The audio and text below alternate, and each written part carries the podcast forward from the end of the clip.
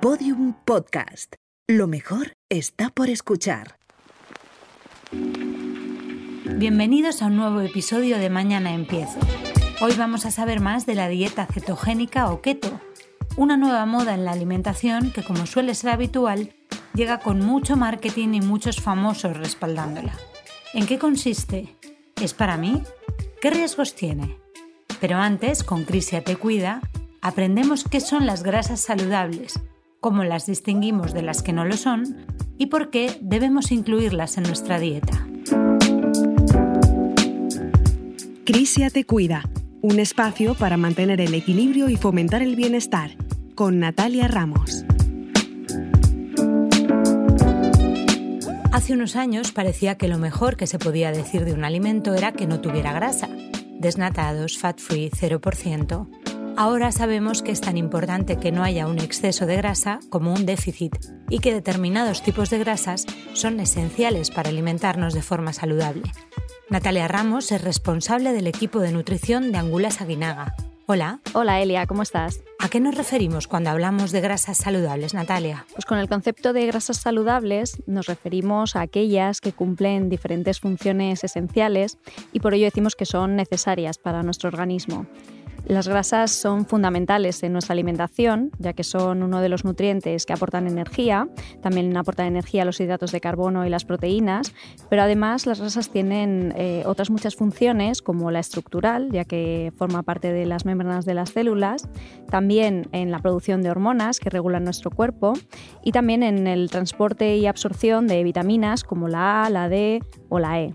Sin embargo, eh, hay que diferenciar entre los tipos de grasas que debemos incluir en mayor cantidad en nuestra alimentación y aquellas que debemos limitar.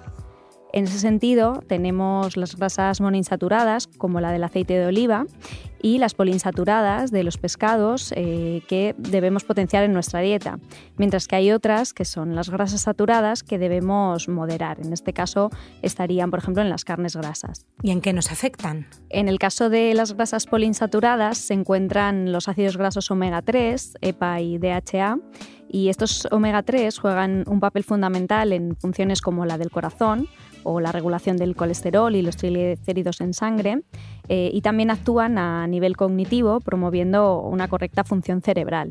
Por otro lado, en, el caso del ácido leico, está presente en, en, gran cantidad en el aceite de oliva virgen extra, por ejemplo, y esta es una grasa monoinsaturada y ayuda igualmente a mantener unos niveles normales de colesterol en sangre. ¿Quiénes necesitan especialmente ese aporte de grasas? Pues en realidad todos necesitamos una cantidad suficiente de grasas en nuestra alimentación, si bien es cierto que hay determinadas situaciones que requieren una especial atención. Por ejemplo, en el caso del embarazo, eh, adquieren una mayor relevancia ya que los omega 3, en concreto el DHA, es fundamental para el desarrollo cerebral y de la visión del bebé y no solo durante el embarazo, también durante la lactancia es importante que, la madre siga consumiendo una cantidad suficiente, ya que es necesario eh, mantener este aporte en el, niño, en el bebé, eh, hasta el año de edad. Por otro lado, las personas de edad avanzada, los omega 3, EPA y DHA, juegan un papel esencial tanto en la función del corazón como en una correcta función cerebral. ¿Y qué alimentos las contienen? Las grasas monoinsaturadas predominan en los alimentos de origen vegetal en este sentido, el ácido graso monoinsaturado por excelencia es el ácido leico y lo encontramos en el aceite de oliva, pero también está presente en otros alimentos como el aguacate. Por su parte, los ácidos grasos poliinsaturados se encuentran en los aceites de semillas, como el de girasol, y en el caso de los frutos secos y los pescados encontramos también un alto contenido en omega 3. En este punto hacer una mención especial también a la grasa de la leche y de los lácteos, ya que a pesar de ser mayoritariamente saturada, sí que se ha visto que no tendrían los efectos negativos que pueden asociarse a otras grasas saturadas. Y además, eligiendo las variedades enteras o semidesnatadas, aseguramos el aporte de vitaminas eh, como la A y la D y, y, el calcio. ¿Y el pescado también? El contenido en grasa y en concreto en omega 3 del pescado varía en función de la especie. Por ejemplo, los pescados azules, como el salmón, el atún o las sardinas, tienen un contenido alto de estos omega 3, debido a que presentan un porcentaje más elevado de grasa. Pero también los pescados blancos eh, tienen una cantidad considerable de, omega 3, de EPA y DHA. Este es el caso de Crisia, que es fuente natural de proteína de pescado y de omega 3, EPA y DHA, ya que se elabora a partir de filetes de abadejo de Alaska, que es un pescado de la familia del bacalao y por ello pues es un complemento ideal que equilibra y completa nuestra alimentación. Muchas gracias, Natalia. Gracias a ti, Elia. Adiós. Hasta luego. Crisia te cuida, un espacio para mantener el equilibrio y fomentar el bienestar, con Natalia Ramos.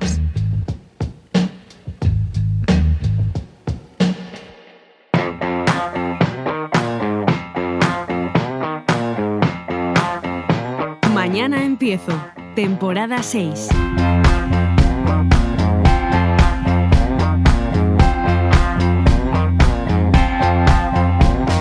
Episodio 4 la dieta cetogénica.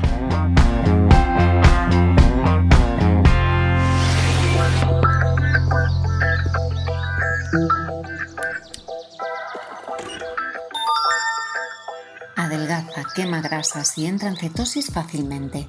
¿Entrar en cetosis? ¿Pero esto qué es? como entrar en Matrix. Entras en cetosis y cuando sales es como lluvia de estrellas, que sales delgadísima, monísima. A ver, Ah, dieta keto. Esto últimamente lo veo por todas partes. A ver, una dieta keto es una dieta baja en carbohidratos, muy estricta, que contiene menos de 20 gramos de carbohidratos netos por día y por lo tanto tiende a ser altamente eficaz. Bueno, ya estamos con el temita de los carbohidratos, pero ¿qué nos habrán hecho, pobrecillos? Si es que, claro, estoy todo el día buscando historias de dietas y, y me salen anuncios de lo mismo. Todo adelgace, póngase monísima, todos los mismos anuncios. Pero esto de la keto yo creo que está de moda porque es que lo leo en un montón de sitios. Dieta cetogénica. Me suena lo de las uñas, a la acetona. A ver, es muy rica en grasas buenas y muy baja en hidratos de carbono. Ahora está de moda porque celebrities como Kim Kardashian, Holly Berry o Jessica Alba han contado cómo les ha ayudado a quemar grasa y adelgazar rápido. Oye, pues si me pongo como ellas, pues me apunto ahora mismo ¿eh? a, la, a la dieta keto. Entonces, ¿esto qué es? ¿Adelgazar comiendo grasas? No entiendo nada. Ahora va a ser que comiendo torreznos me voy a poner como la Kardashian, ¿no? Madre mía.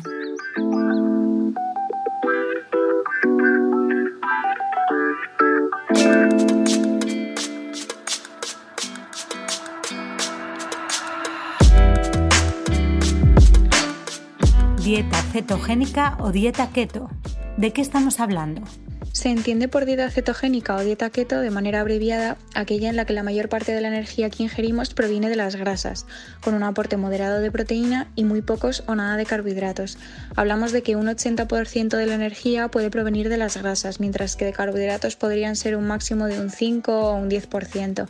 Debido a que no tenemos disponibles esos hidratos de carbono para utilizarlos en las diferentes funciones de nuestro organismo, lo que conseguimos con este tipo de estrategia es producir cuerpos cetónicos, que serán nuestro combustible. Elena Toledano es nutricionista para el grupo Ingesport y es la responsable del Departamento de Nutrición del Centro GoFit de Vallehermoso, en Madrid. Si se planifica bien y nos lo pauta un dietista nutricionista, puede ser una herramienta perfectamente saludable que nos ayude a perder grasa, a controlar nuestro apetito, o a mejorar la sensibilidad a la insulina. Es decir, eh, no se puede hacer sin que nos la paute un profesional porque puede derivar en problemas de salud, pero si se hace bien puede ser adecuada. ¿Para quién está indicado? Bueno, pues hay ciertos grupos de población que se ven muy beneficiados con la dieta cetogénica, como son las personas con epilepsia o con tumores cerebrales. En general, se están investigando como tratamiento nutricional en salud mental y enfermedades neurodegenerativas.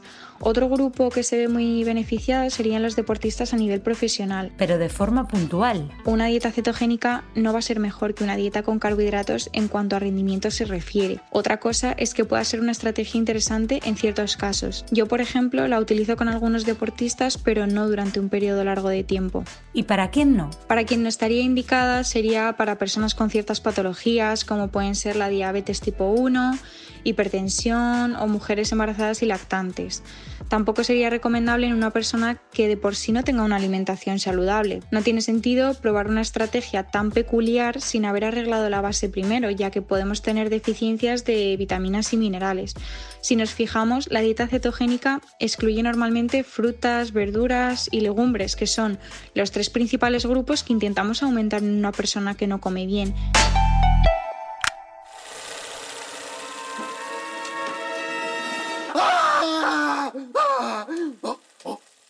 ¡Soy delgado! ¡Soy delgado!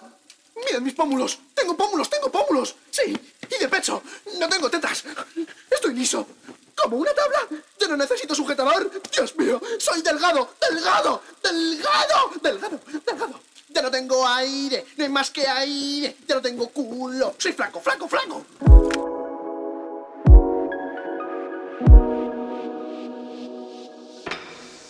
Entonces es una buena idea probarlo si lo que queremos es perder peso. No diría que la dieta cetogénica esté contraindicada para personas de a pie, pero sinceramente no es la primera estrategia en la que pensamos los nutricionistas para adelgazar o para ganar masa muscular.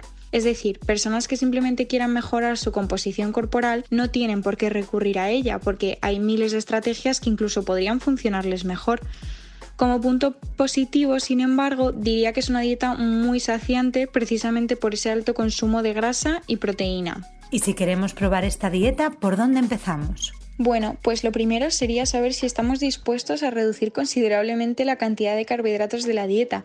Muchas veces seguimos modas sin ni siquiera preguntarnos si realmente nos apetece y hacemos simplemente lo que oímos y leemos. Yo recomendaría siempre ponerse en manos de un nutricionista para que evalúe nuestro caso. De todas maneras, una dieta cetogénica incluye normalmente de 20 a 40 o 50 gramos de carbohidratos. Esto es muy muy poquito. No podemos hacer este cambio radical y yo siempre recomiendo que se bajen gradualmente los hidratos semana a semana. ¿Cómo hacemos esa adaptación? Lo que sí que podemos hacer es que si partimos de un consumo medio de 200 gramos de hidratos de carbono al día, podemos ponernos primero como objetivo llegar a 100 y esta reducción debe ser gradual, es decir, no puede ser de un día para otro. Con una aplicación podemos medir cuántos carbohidratos estamos comiendo con un simple registro y cuando vayamos reduciendo la cantidad podremos ver cómo ese valor cambia a lo largo del tiempo hasta que lleguemos a 100 gramos y evaluemos nuestras sensaciones y nuestros resultados. Y eso es muy importante, ver cómo nos vamos sintiendo. Pueden ser útiles al principio pero al final nunca van a poder individualizar nuestro caso y puede ser peligroso. Siempre es preferible acudir a un profesional. Muchas incluso te piden el peso como referencia y esto no nos sirve como medida de progreso ya que lo que vamos a perder, sobre todo al principio, es agua y no grasa. Para medir el progreso real sería mejor utilizar, por ejemplo, pues medidas de cintura y cadera o fotos de cuerpo entero.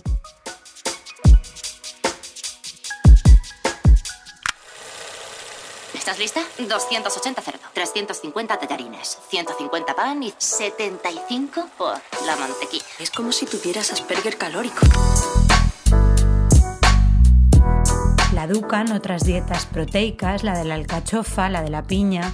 Cada poco tiempo se pone de moda un plan de alimentación que excluye de forma estricta determinados grupos de alimentos, ¿Esto es sostenible a medio o largo plazo? Aquellos planes que excluyen alimentos o nutrientes de manera estricta sin que realmente haya una razón de salud o una patología de por medio no suelen ser sostenibles a largo plazo.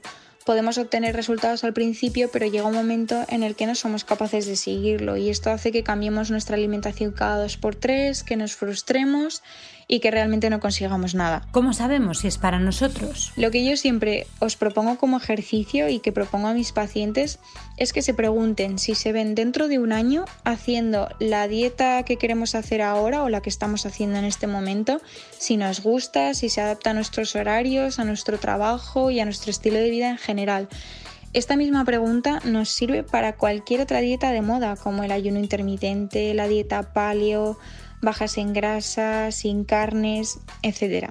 Yo creo que lo más efectivo es buscar una dieta o la, o la dieta que mejor te funcione a ti, que se adapte a tu entorno, a tus preferencias, a tus condiciones y no la que haga el vecino o la que se haya puesto de moda en las redes sociales. ¿Y es buena la dieta keto para perder peso? Lo primero que tenemos que entender es que no existe una estrategia única para perder grasa, porque si no, a todos nos funcionaría lo mismo y ya vemos que no es así. Todas las dietas que se proclaman como exitosas en la pérdida de grasa se debe fundamentalmente a que consiguen lo mismo, que es crear un déficit calórico. Desde el ayuno intermitente hasta la dieta cetogénica, la manera en la que conseguimos perder grasa no es por la dieta en sí, sino porque realmente consumimos menos calorías de las que gastamos. Tan simple y tan complicado a la vez. Esto parece un mensaje muy simplista y hay otros factores como el ejercicio de fuerza o el consumo de proteína que son fundamentales, pero el déficit calórico es común en todas ellas. Por lo tanto, como conclusión, sí, podemos probarlo como estrategia, pero también debemos entender que no es la única y que puede ser que haya otra que nos funcione mejor. Incluso hay gente que, puede seguir una dieta cetogénica, pasarse de calorías y acumular grasa. ¿Y podría aplicarlo pero no de forma estricta? Efectivamente. De hecho, creo que aquí hemos dado con, con la clave ideal de la dieta cetogénica porque solemos pensar que solo existe un tipo de dieta cetogénica y realmente no es así hay muchas variaciones. Yo soy partidaria de, de, esta opción porque suele ser más sostenible a largo plazo. Es decir, podemos perfectamente eh, adaptar las cualidades de esta dieta a nuestro contexto y estilo de vida. No es necesario ni mucho menos llegar a niveles tan bajos de carbohidratos de 20, 30 o 40 gramos, sino que podemos reducir nuestro consumo a 80 o 100 gramos por poner un ejemplo, sentirnos cómodos y además conseguir todos los beneficios y resultados igualmente. Incluso puedes hacer cuatro días sin carbohidratos, tres días con carbohidratos, es decir, estrategias hay tantas como personas en este mundo.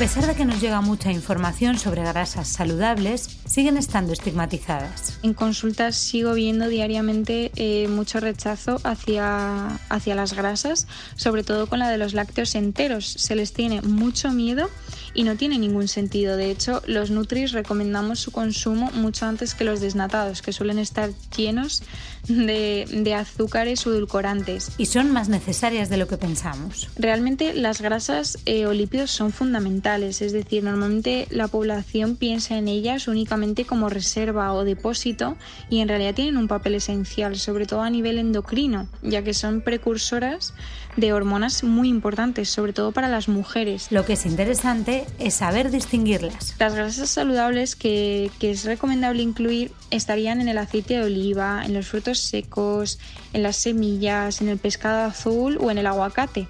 Las que sí debemos evitar y, de las que sí nos tenemos que preocupar serían las grasas trans o, muchos aceites refinados que se encuentran pues, en productos procesados, en precocinados, en la margarina y en los embutidos cárnicos. Estás? Bienvenida un día más a mi canal. Hoy te traigo un vídeo súper solicitado que es cómo empezar con la dieta cetogénica y el ayuno intermitente. Así que si quieres saber cómo hacer todo esto, quédate a ver el vídeo que te lo cuento. Vale, lo primero de todo es comentar que yo no soy médico, no soy doctor, no soy nutricionista, no soy nada de eso. Y por lo tanto voy a explicar cómo lo hice yo para poder empezar con la dieta cetogénica bien y, y que diese resultados.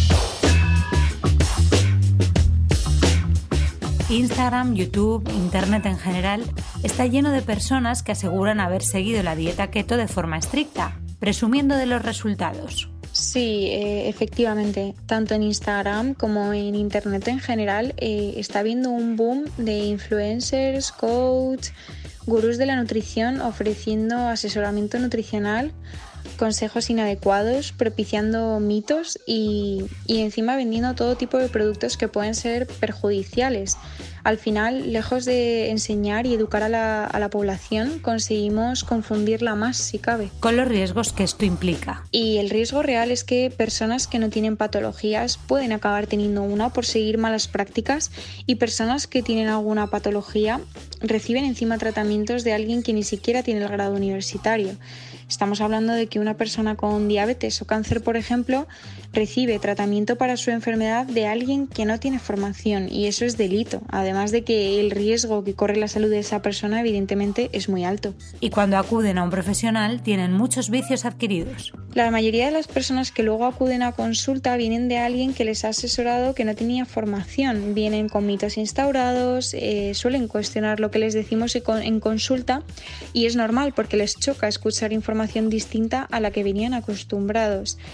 Todos comemos todos los días y esto hace que de alguna manera eh, todos nos sintamos expertos connotados en, en, materia de alimentación. Por eso es tan importante elegir profesionales formados. Al fin y al cabo tenemos que entender que, que los dietistas nutricionistas tenemos formación universitaria, estamos formados para ejercer en ámbitos de infancia, de adolescencia, embarazo, lactancia, menopausia o vejez, a nivel clínico hospitalario en muchas condiciones patológicas, en deportiva, en seguridad alimentaria, divulgación, investigación y muchas más.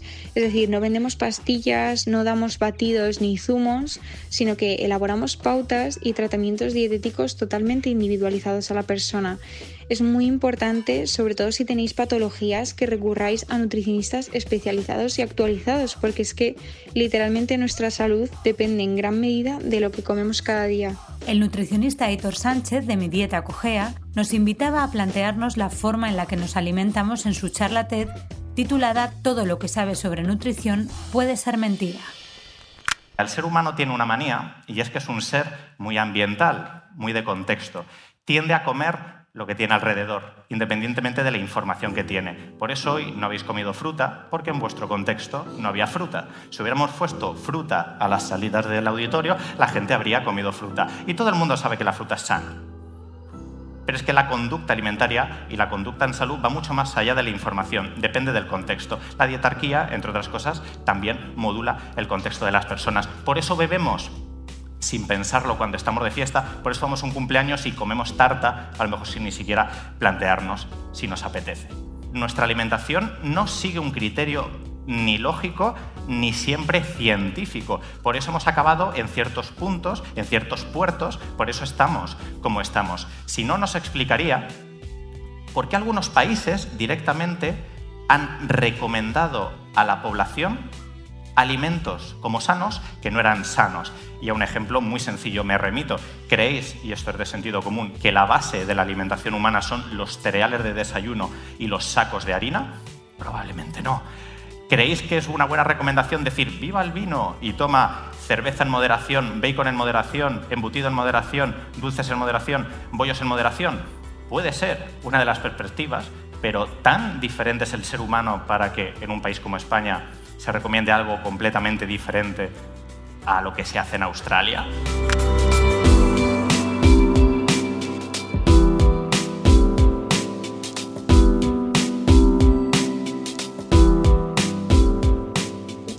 En general, ninguna estrategia o dieta que no sea saludable sería recomendable, parece sentido común, ¿no? Eh, por ejemplo, tú puedes desayunar bacon o desayunar aguacate y huevo las dos serían una dieta cetogénica, pero evidentemente la primera opción no sería saludable.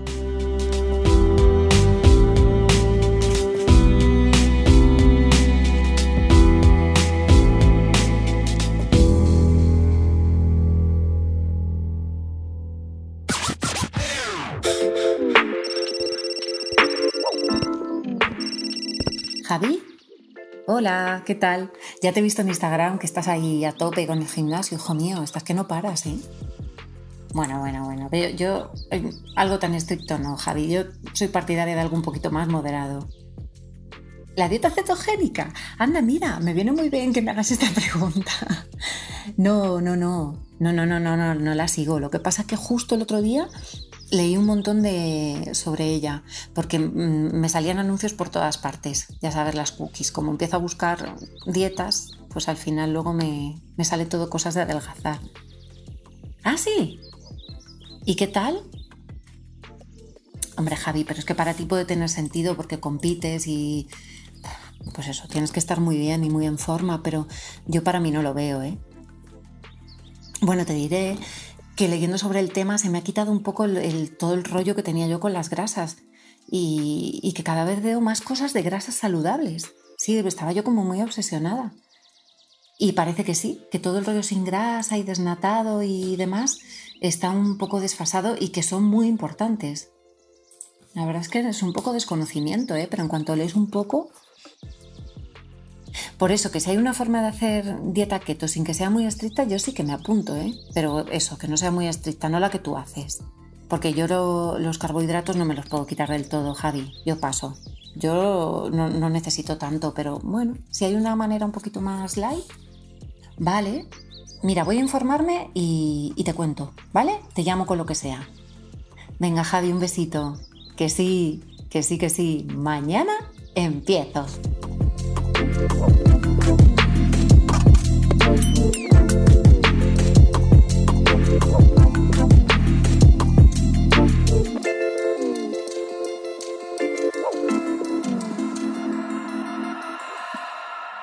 Escucha todos los episodios de Mañana Empiezo en podiumpodcast.com y en nuestra aplicación disponible para iOS y Android. También puedes seguirnos en nuestro canal de Spotify y suscribirte a nuestros canales de Apple Podcast, iBox y Google Podcast.